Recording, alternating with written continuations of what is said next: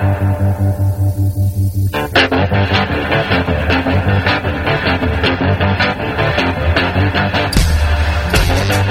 listening to Cannabis Health Radio. Here are your hosts, Ian Jessup and Corey Yelland.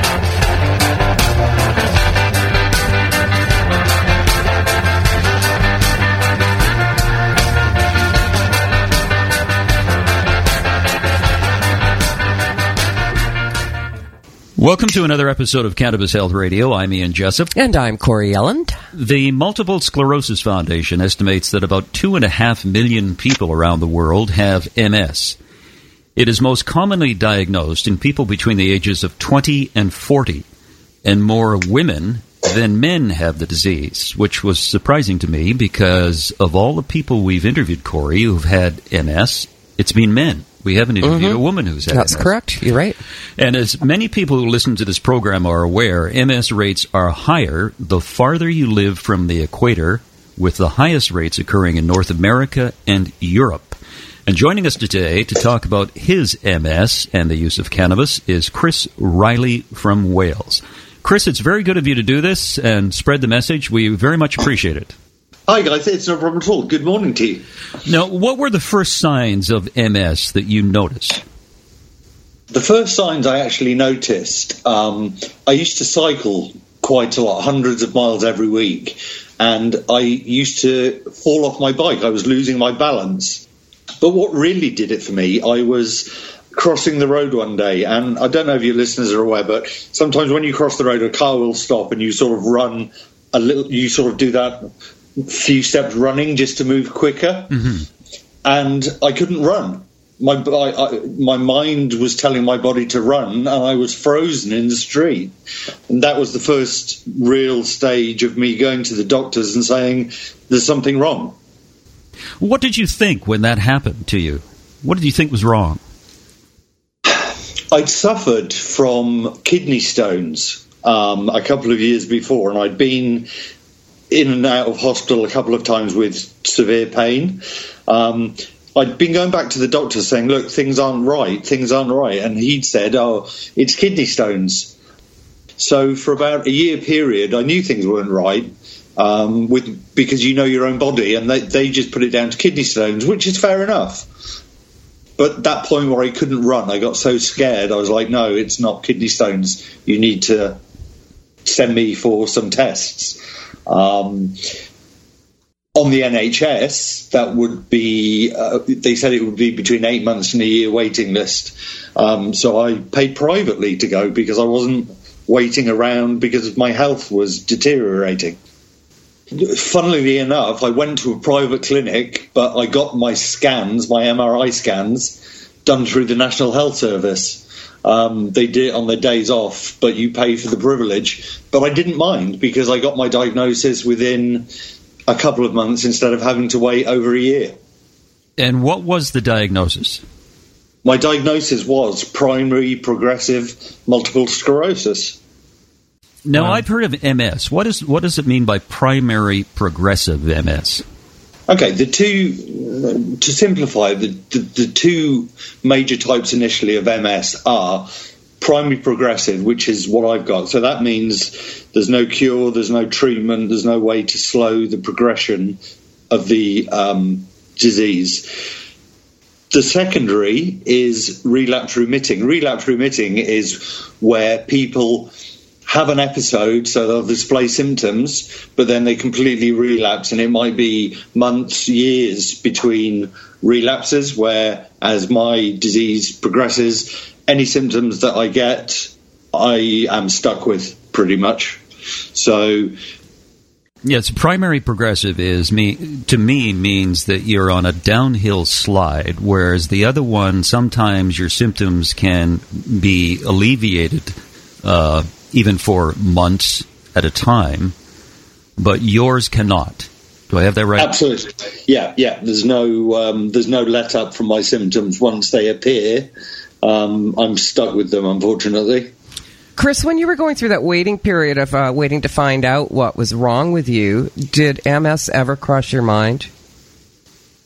Um, No, do you know it didn't really because when I first went for my test, people started talking about um, motor neuron disease. I think you guys call it ALS. Oh yes, and that's a death sentence because there's no there's nothing for that either. I think uh, MLS is what um, Stephen Hawking has, so he's um, abnormal, I guess, because he's lived so long. Uh, motor neuron disease is a is a life sentence. Um, so I was quite scared that I had that. So MS really didn't figure into it until I got my diagnosis.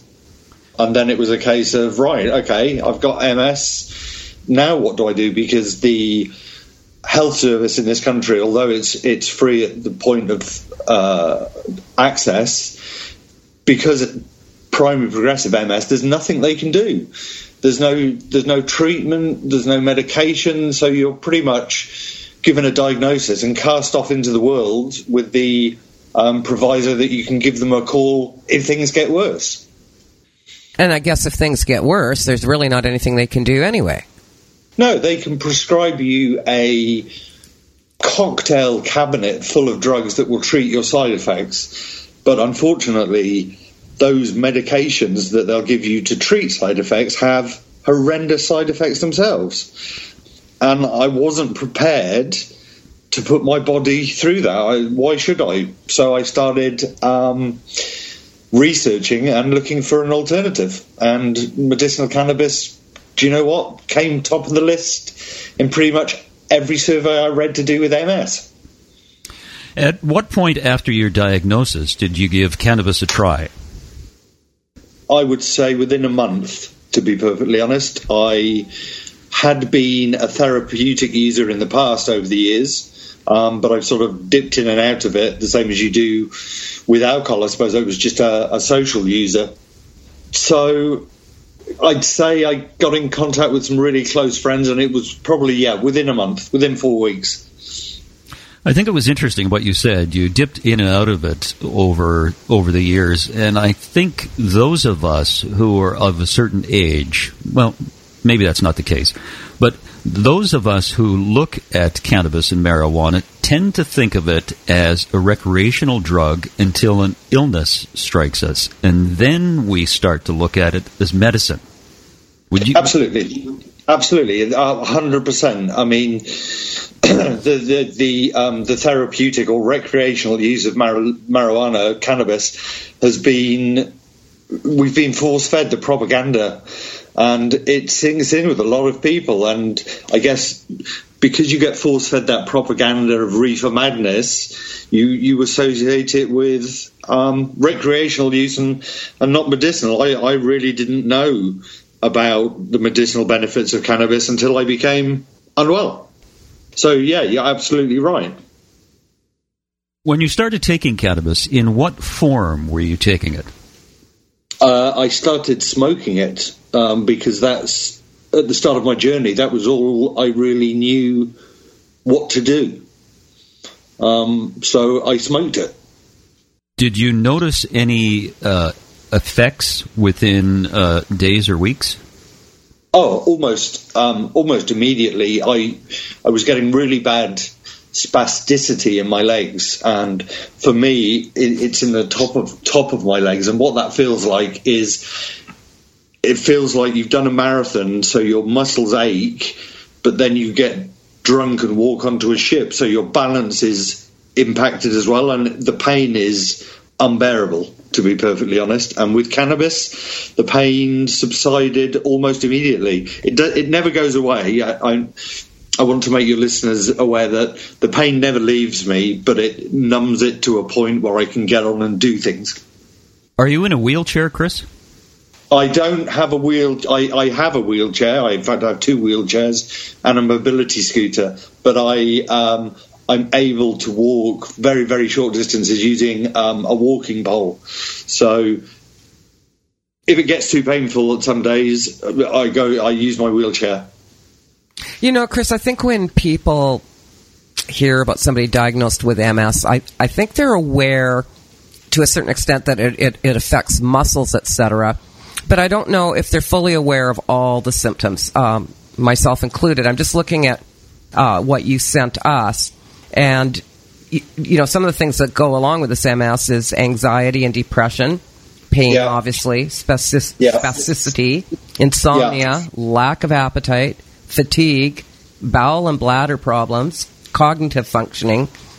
You know that's that's a, a real uh, potpourri of uh, symptoms. Yeah, absolutely. It's um, it's the disease that keeps on giving. I mean, it's if it's not one thing, it's it's another thing, and and as you can imagine, with all those um, with all those symptoms, and that's just a few of the symptoms I get. Um, they're happy, or I say they, the the, the uh, medical profession in this country are happy to give me a separate pill to treat each one of those symptoms. Um, so you can imagine the amount of pharmaceutical medication that I would be on if I chose to go down that road. How do you uh, use cannabis these days? Are you just smoking it? Do you do oil? Do you do edibles?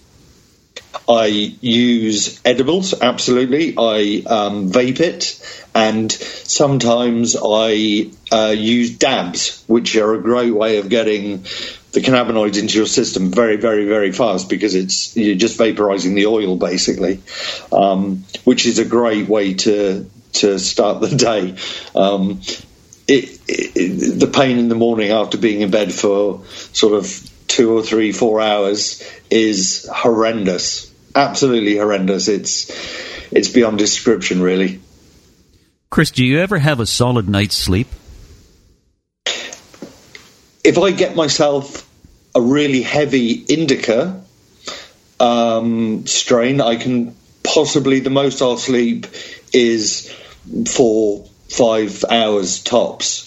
Um, but I've learned with my MS to listen to my body. So fatigue is one of the biggest um, the biggest things to combat. So what I try and do is if I'm fatigued and I feel tired, I'll sleep. Doesn't matter what time of the day it is.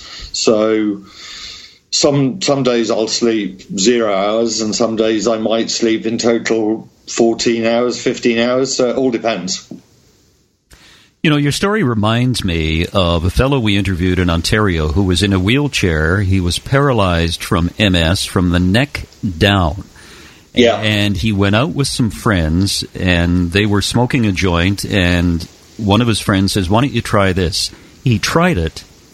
He smoked it and he said almost instantly he could feel relief. Absolutely, absolutely.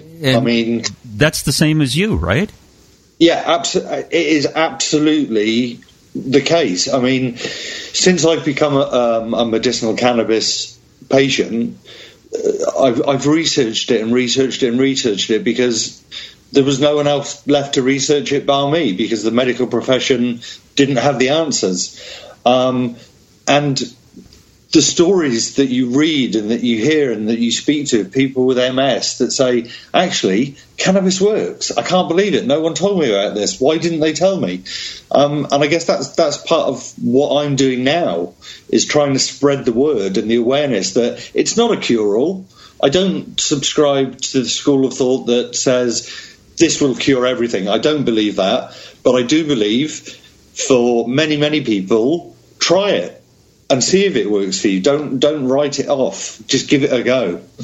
You know, Chris, uh, I have a friend who who has MS, and um, I, I of course started taking cannabis oil for my cancer back in the day, and um, she pretty much disowned me, and now she's using cannabis, um, but didn't want me to know.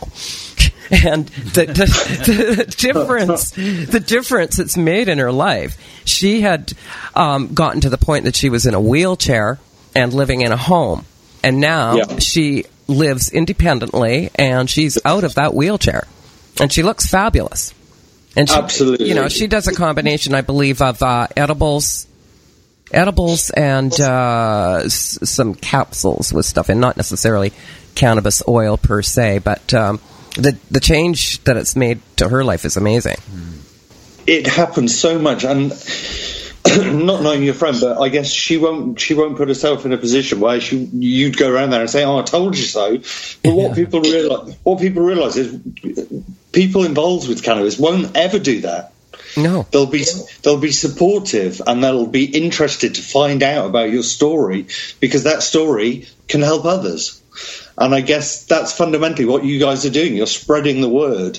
Exactly, and, and, so many people don't want to spread the word. So you know, yourself, you you came to us. I'll tell my story, which yeah we need to do to get this out there. Absolutely, I'm through my um, activism. I sort of took my activism to the next level. I was very much in the closet, and I was very guarded about my cannabis use because of the illegality of it in this country and the persecution. But it got to a point where my health and my well-being was more important than worrying about a politician's decision to criminalize me. So I, I found a group called the United Patients Alliance, um, and I joined them. Basically, we're a group of patients, for patients, and we're there to try and lobby politicians to get cannabis legalized in the UK for medicinal use.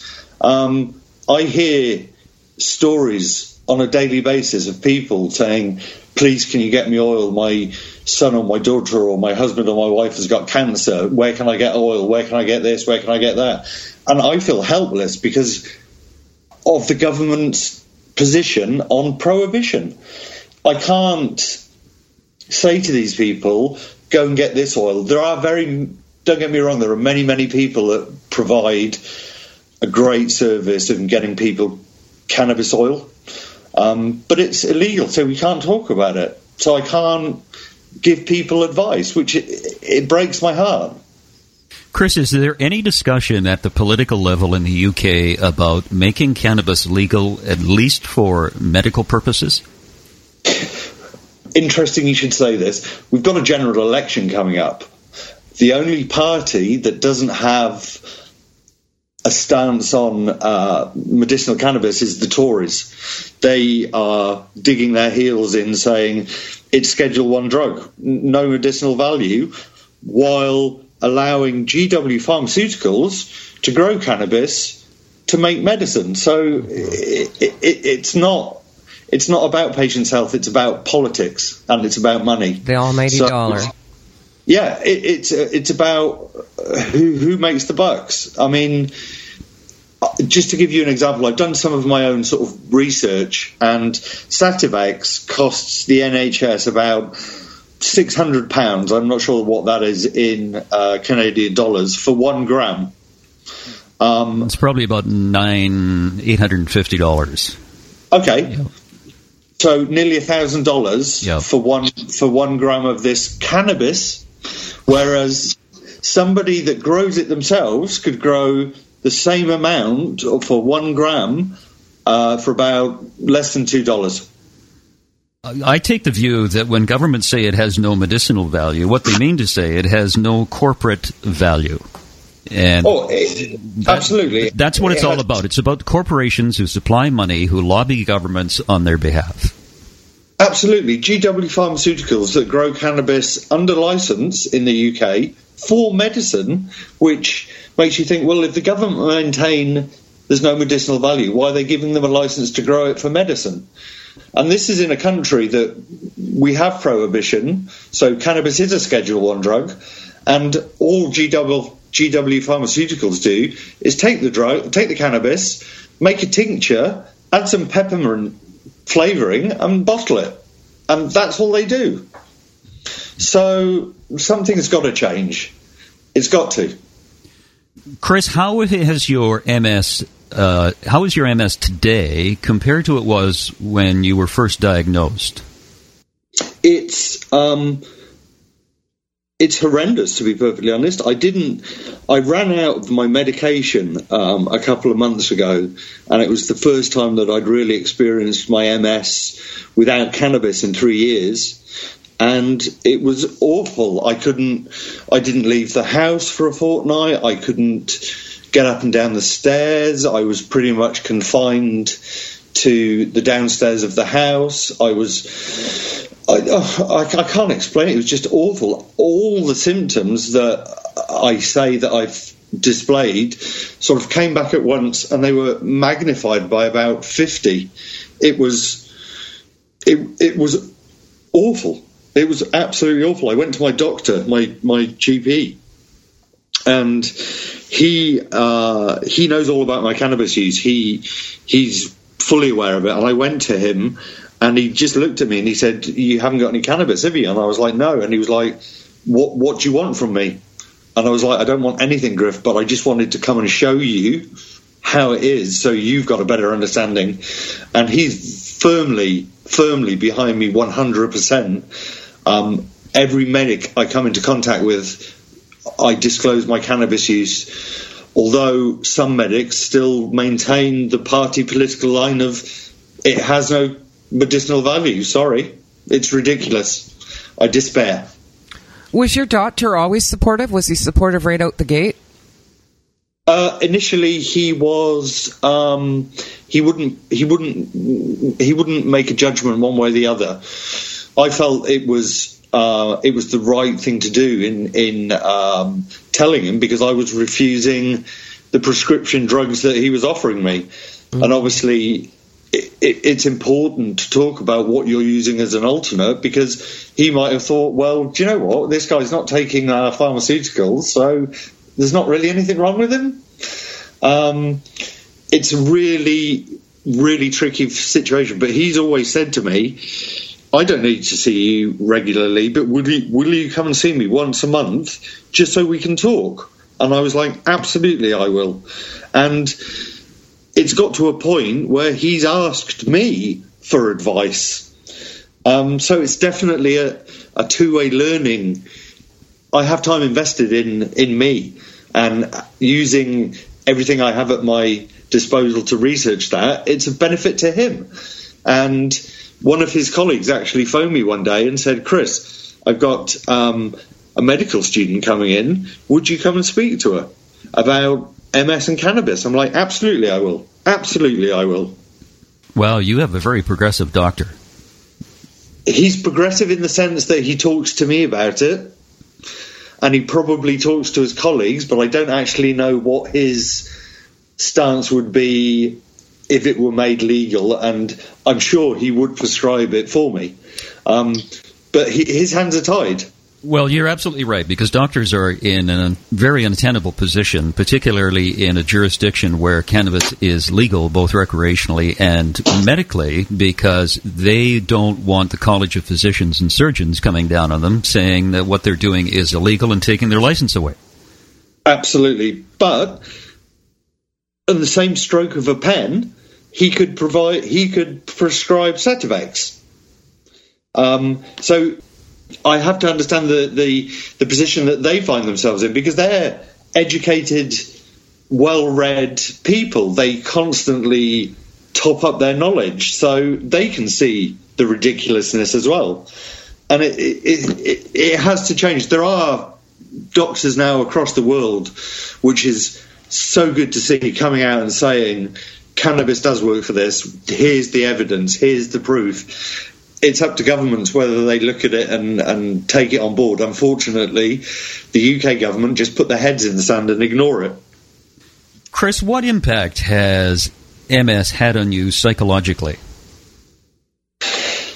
I think psychologically is the, the biggest thing that I've had to deal with, to be perfectly honest. Um, I was I, I served in the military for nine years. I was always quite active. I loved cycling. I, I cycled hundred miles a week. Um, I live I live on the coast, so we were always at the beach. Psychologically, having MS, it stops me doing those things. And people say, "Well, you can go outside." Uh, uh, it's not the same. Just sitting outside isn't the same as being able to go for a swim in the sea. It's not the same as being able to go for a walk on the beach. Psychologically, I mourn the loss of my old self, and I get daily reminders of things I'm limited to do now that I things that I can't do, and that just that just takes me back to when I could do them, and it's it's a distressing, upsetting, horrible, horrible position, even though I'm comfortable with my diagnosis, I'm comfortable with my MS, because I think you have to be able to treat yourself. But psychologically, those little uh, glimpses into the past just chip away, and it's it's soul destroying. To be honest, it's it's awful and it's very lonely because it's very introspective. Um, and my wife looks at me and she's like, mm, "What do I say? What do I do?" She can't. She knows when it's going on, and it's it's horrible, horrible, horrible, horrible. I. I yeah, I, I, I, don't, I really don't have the words to describe how bad it is from what you're telling me, I sense that you feel as though you're now a spectator in life as opposed to a participant in life. To a certain extent, I d- yeah, I actually have to have to have to agree with that. I'm life isn't passing me by because I live that constant pain, so I'm fully aware of every minute of every day that I'm awake. But yeah, I don't I don't do maybe ten percent of the things that I used to love and do. I, I, and that's like I said, one of the worst things to combat. Chris, if you hadn't been taking cannabis, in what physical state do you think you'd be in today? Oh, I think I'd be bedridden, and uh, I think I'd be bedridden in, and and using a wheelchair if I was going out. I wouldn't be able to do. I know for a fact that I wouldn't be able to drive. Um, I tried something I probably should have mentioned. Um, when I chose to go down the route of medicinal cannabis, I tried some of the drugs that they prescribed, and they just left me in a drug induced coma. The first time I took these pills, I slept for, I think Beth said it was almost three days. Um, I just sort of woke up to go to the toilet and maybe have a drink, and that was it for three days. I don't really remember and after that, that was when I was like, yeah, no, I'm not taking these anymore. Sorry, I'll uh, I'll try my luck with cannabis. So, in a typical day, Chris, how often would you be using cannabis? There isn't really a typical day, to be perfectly honest. Um, when I wake up in the mornings, the first thing I do when I come downstairs is I medicate with cannabis depending on how that works, I might have to medicate some more or I might not. But I have my daytime strains and my nighttime strains, and I have strains that I use specifically when the pain gets intolerable. Um, because people talk about CBD and CBD cures this, but I, I, for me personally, it's the THC in combination with the CBD that relieves my pain. Mm-hmm. Um, I don't know whether that's the neurological side of the disease, but it's a really important factor into my uh, cannabis use. Um, as far as using it per day, I, it depends. Like I said, wake up in the morning have a couple of hits. I might not I need to medicate again till midday in the afternoon, but I might need to medicate every 30 minutes, um, which can be problematic if you want to go out. So it's a vicious circle. Chris, are MS groups becoming more aware of the medicinal value of cannabis in helping with this affliction? No. The brief experience that I've had with MS groups hasn't been positive. Um, there is a lot of misinformation uh, uh, that's spread around about the use of cannabis. If you look at the major MS charities in the UK, it will have one or two lines or maybe half a paragraph about cannabis, and it, will only say cannabis can be shown to help some MS patients, this, that, and the other. But that's it because they skirt over it. Um, with MS support groups, I found it really difficult to talk about cannabis openly. For example, the, there was a group that started in Wales recently and they called themselves Cannabis for MS in Wales. And I thought, great, let's get behind this. I can bring my activism and my uh, national journey, uh, my national activism to a local level. Um, but they wouldn't talk about cannabis use, and it's like, well, please talk about it. The more we talk about it, the more normal it becomes. The more normal it becomes, the more likely it is we're going to get it legalized. So it's fear of persecution and prosecution that stops people, I believe um, and for, from uh, straying off the party political line. Because it's about money because if doctors say cannabis works, drug companies aren't going to pay them anymore. Given the illegality of cannabis in the UK, is it how difficult is it to obtain cannabis? For me, not difficult at all because I move in that cannabis community. Mm-hmm. Um, but for recreational uh, recreational users or therapeutic users, if you will, it's not hard. You can everybody knows somebody. It's I think it's the most commonly used drug in this country. So it's it's not difficult at all. You you've only got to walk down the street, and you know what it's like when you're around cannabis. You smell cannabis, and you can smell it from miles. You get you get to catch it on the wind, and you can smell it. So it's illegal, but it's not uncommon. It's not uncommon at all. But the the thing that I struggle with is that drug dealers aren't in it for patients' health, they're in it to make money. And however they do that, whether that's through cannabis farms or lacing cannabis with uh, synthetic cannabis, we have a huge problem in this country with what they call spice, which is synthetic cabin- uh, cannabinoids. Um, and that's killing people. Yeah, it's very dangerous stuff.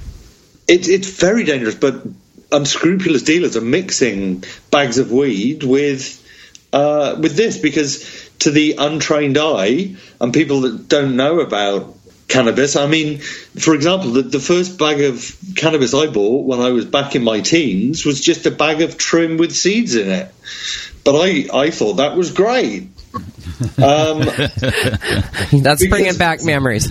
There, there you go. You see, it's like so, someone gives you a bank bag with a few bits of trim in it and seeds and leaves, and you go and roll it up and you smoke it. All those stems. yeah, that's that's the highest you've ever been. Yeah, yeah. Well, I tell you, we're known for our cannabis here in British Columbia. Yes, I know, I know. I see it all the time. It drives me mad. Well, Chris, uh, for the very first time in my life, uh, I'm going to try and grow some this year. Excellent. Well done, you. And uh, i will put it in a vacuum sealed bag and mail you some. Oh, do you know what? Brilliant! there's nothing like there's nothing like uh, a bit of British Columbia, I should imagine. That's right. But I, I, I, guess you you guys. I mean, sorry to go off point, uh, and I know this is about me, but you guys must have seen the whole range of legalization and prohibition. And in Canada, I mean, it seems to have been an upward battle for you guys, but things seem to have settled down, which is good. Well, Canada is going to legalize recreational uh, marijuana on July 1st of next year, which is Canada Day. Oh, brilliant. But uh, you can only grow four plants per household, not four plants per person, four plants per household and you have to be 18 years of age, I believe, to consume it. You're allowed to have 30 grams on your possession, uh, but providing cannabis to a minor still has a maximum prison sentence of 14 years. Good. But as someone said to Corey and I when we were sharing a beer one day, someone from the States who lives in a legal state, yeah. And uh, I was complaining about uh, about this, and he said, "Just be happy that you've got it, and you can move yeah. forward. Move from forward from there. Yeah, but at least at least we've got something. Absolutely. I guess you you have you have a starting point, and everybody thinks that as soon as cannabis is made legal, activists just go, "Oh, well, there you go, that's our job done." No, it's not. It's about getting the best deal for the citizens of your country. And the whole giving it to a minor, I guess that comes becomes difficult when you're treating your children with cannabis oil because yeah. you're giving your minor cannabis. Or is is, is that uh, is that not considered? Do, do people that treat their children are they not are they not going to be um, subject to that law. Well, that makes the, you raise a very good point. One of the issues that has not been forthcoming from either the federal government or the provinces who will undertake the regulations is that the regulations surrounding the legalization of cannabis recreationally have not been released yet, so we don't know. Oh, okay. Because I, I, I watched uh, I watched the Justin Trudeau uh, interview. It was live on one of the channels last week. Yeah. Um, and uh, he was saying that the the states will still be, although the states will be allowed to make their own laws concerning cannabis, medical patients will still be allowed to order it online, um, which I thought was good. Uh, the stuff online is crap. Yeah, it's But that, that yeah, that uh, that opens up the whole new argument that can you trust your supplies online? I guess the Yeah. only way uh, I advocate grow your own, but I know so many thousands of people that won't do it because of fear of persecution. It's ridiculous. I mean, there's tribes and peoples all over the world that treat themselves with the local medication that they have in nature they they know what to use it for and we just we've become sterile as a western civilization that you, you get sick you go to the doctor he gives you a pill and that'll fix it and that's not the case as we know Chris. In conclusion, is there anything you'd like to say? oh there's lots of things but i'll, I'll keep it quite short um, i'm quite passionate but maybe that doesn't come across i mean what i would say to your listeners and i say this to everyone if you think about cannabis, do your research, educate yourself. It's not a miracle cure, but there are many, many, many good people on the planet that will point you in the right direction. Do your research, make sure it's the right choice for you, and join an organisation like ours, the United Patients Alliance. You can get us on Facebook, Instagram, Twitter. Um, our website is upalliance.org.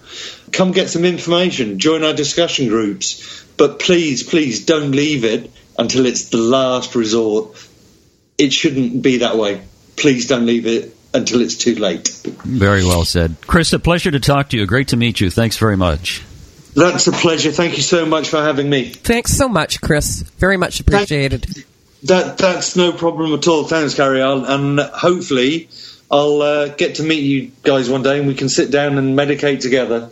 Absolutely. Sounds good. Thank you. Sounds good to me. All right, take care, both. Take care. And that concludes another edition of Cannabis Health Radio. If you'd like to tell your story about the medical use of cannabis, then send us an email at info at cannabishealthradio.com. Wherever you are in the world, thanks very much for listening.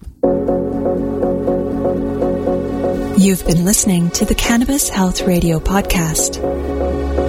Visit our website, cannabishealthradio.com, and follow us on Facebook and Twitter.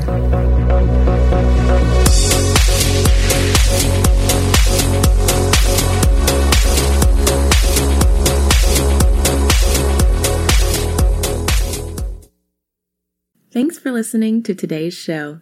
To check out more great cannabis podcasts, go to podconnects.com.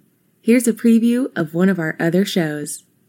Hey everyone, it's Ryan from the Cannabis Connoisseur Podcast. If you're looking for ways to utilize cannabis to keep you healthy, strong, and sharp, come join us every Wednesday where we dive into the best ways to use cannabis to optimize your life. Topics include cannabis and athletics, cannabis for productivity, cannabis for anxiety, cannabis for a healthy immune system, and so much more. If you're a curious connoisseur, this show is for you. So please head over to our page and we're looking forward to seeing you this week. Bye.